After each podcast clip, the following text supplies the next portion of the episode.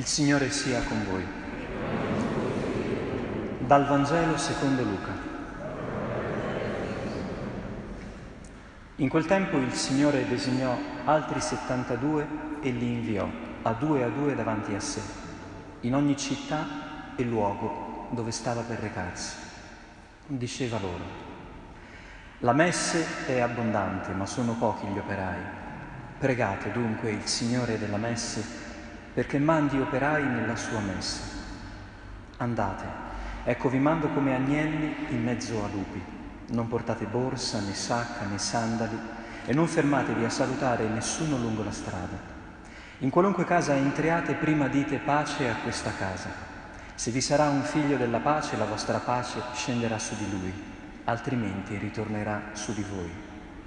Restate in quella casa, mangiando e bevendo di quello che hanno, perché chi lavora ha diritto alla sua ricompensa. Non passate da una casa all'altra. Quando entrerete in una città e vi accoglieranno, mangiate quello che vi sarà offerto. Guarite i malati che vi si trovano e dite loro, è vicino a voi il regno di Dio. Ma quando entrerete in una città e non vi accoglieranno, uscite sulle sue piazze e dite, anche la polvere della vostra città che si è attaccata ai nostri piedi, noi la scuotiamo contro di voi. Sappiate però che il regno di Dio è vicino. Io vi dico che in quel giorno Sodoma sarà trattata meno duramente di quella città. I 72 tornarono pieni di gioia, dicendo, Signore, anche i demoni si sottomettono a noi nel tuo nome. Egli disse loro, Vedevo Satana cadere dal cielo come una folgore. Ecco, io vi ho dato il potere di camminare sopra serpenti e scorpioni e sopra tutta la potenza del nemico nulla potrà danneggiarvi.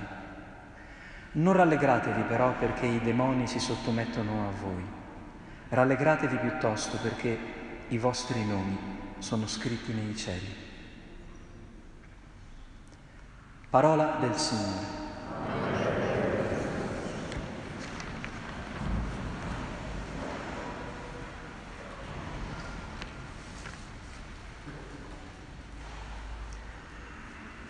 Un giorno Gesù ha allargato la cerchia degli apostoli, così inizia il Vangelo di questa domenica. Il Signore designò altri 72.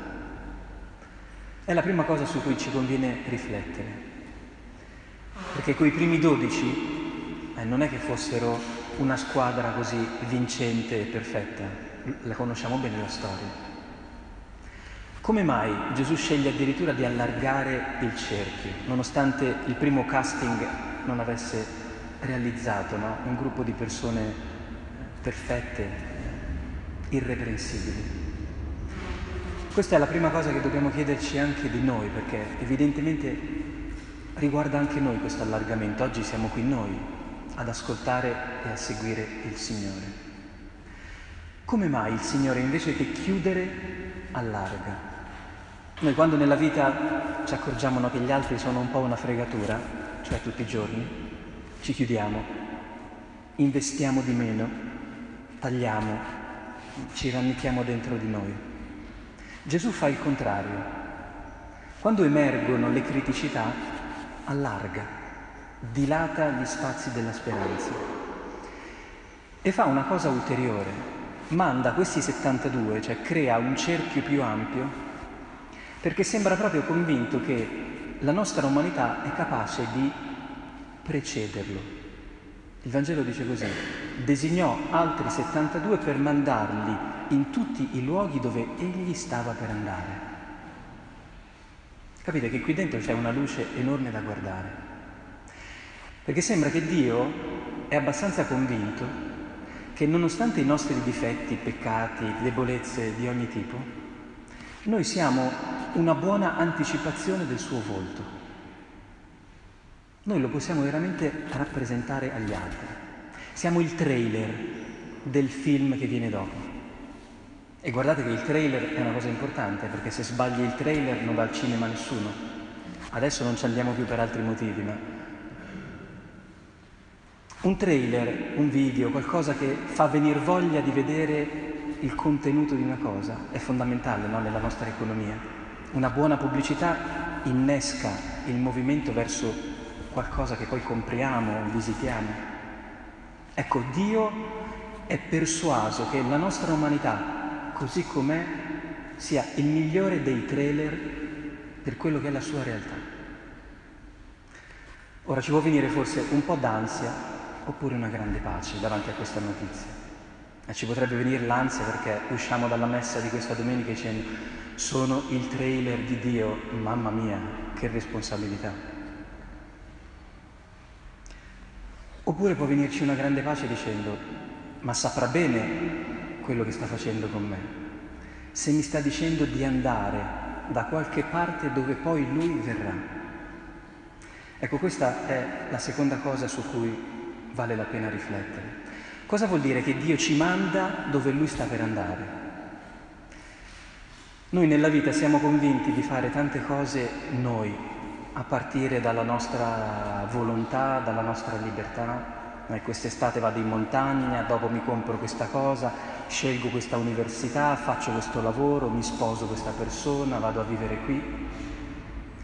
Ma se dietro tutte queste scelte che sembrano scelte così nostre, ci fosse la mano di Dio che ci manda? Quando ci siamo innamorati di qualcuno, con cui magari poi ci siamo pure sposati, eravamo noi o era Dio che ci diceva vai, precedimi, poi arriverò io a mettere la mia vita dentro la tua vita? Quando ci siamo innamorati, ci siamo sposati ed è nato un figlio, una figlia. È arrivato Dio poi a certificare che non c'era soltanto la farina del nostro sacco in quello che stavamo facendo, ma in mille altre cose, nelle professioni che facciamo, negli incontri che facciamo. Non ci accorgiamo che siamo inviati continuamente dentro le cose. Sembra che siamo noi ad avere in mano il gioco, ma il gioco è molto più grande di noi. Ma questa è una cosa bella perché vuol dire che in tutte le cose che facciamo noi abbiamo le spalle coperte. Non siamo a caso nelle situazioni in cui ci troviamo, siamo stati mandati da qualcuno che poi arriva, poi viene a verificare, a controllare, ad aggiungere quello che manca. Abbiamo un buon datore di lavoro che ci copre le spalle e ci accompagna in quello che dobbiamo fare. Questo lo possiamo desumere dalle indicazioni che Gesù dà ai discepoli quando li sparpaglia in giro per il mondo. Andate con poche cose, fatevi accogliere, entrate nelle case, mangiate quello che vi daranno, dite pace, dite il regno di, di Dio è vicino, cioè non fate quasi niente se non siate eh, cordiali e lasciatevi ospitare. Ed non c'è tanta ansia da prestazione da avere, se non la consapevolezza che Dio è vicino, che il regno è a portata di mano, che Dio sta per arrivare. Allora capite che questa è proprio l'antiperfezione. È un inno alla libertà di poter non essere perfetti, perché la perfezione arriva dopo di noi, non arriva mai con noi. Noi siamo autorizzati a fare quello che possiamo, perché poi quello che manca lo mette Dio. Mi è venuta questa immagine. Se per strada rimaniamo in panne, e chiamiamo il pronto soccorso, ci mettiamo, mettiamo il triangolo, eh, perché il triangolo bisogna metterlo, tanta gente non lo mette, ma bisogna segnalare no, che c'è una macchina ferma, mi metto il gilet e attendo il carro attrezzi. Io sono la persona più tranquilla del mondo a quel punto, dopo magari 15 minuti di agitazione, perché so che sta per arrivare il carro attrezzi.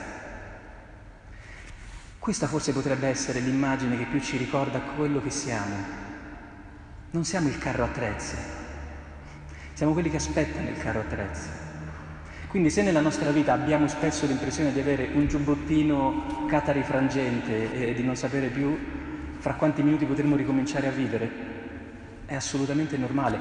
Dio ci ha mandato in avanscoperta a fare delle cose molto difficili, vivere, lavorare, sposarci, studiare, tutte cose molto complicate. Perché poi sarebbe arrivato Lui quando ci saremmo fermati con una gomma bucata. Questo vuol dire il Vangelo.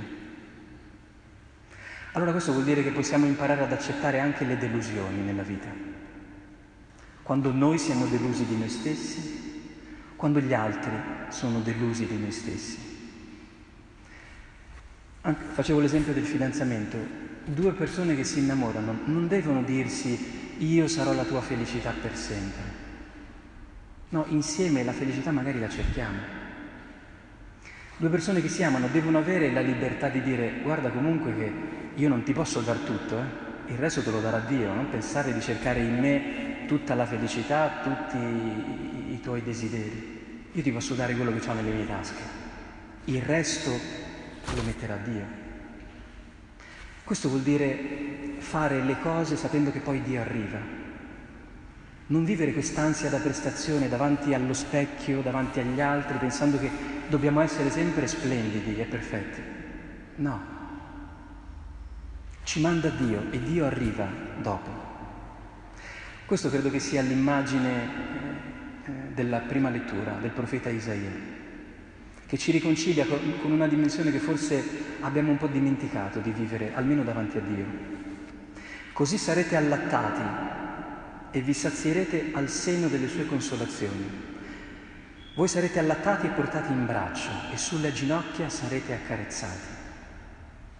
È da adulti che dobbiamo imparare a vivere queste parole, che abbiamo già sperimentato quando eravamo piccoli e infatti siamo diventati grandi, proprio perché ci siamo presi il lusso di succhiare, mangiare la vita da un altro, di stare sulle sue ginocchia.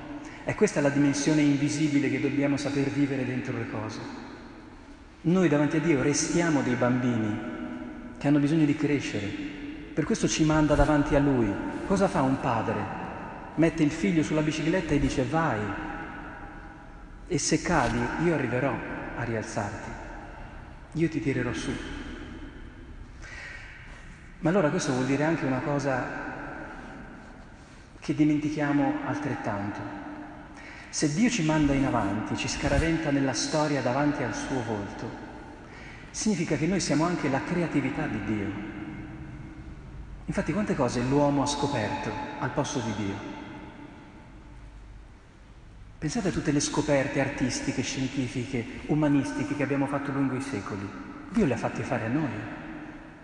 Abbiamo scritto cose bellissime, abbiamo fatto cose meravigliose. Perché? Perché Dio ci ha detto andate in avanti, io poi aggiungerò la luce che manca, l'intelligenza che non avete ancora.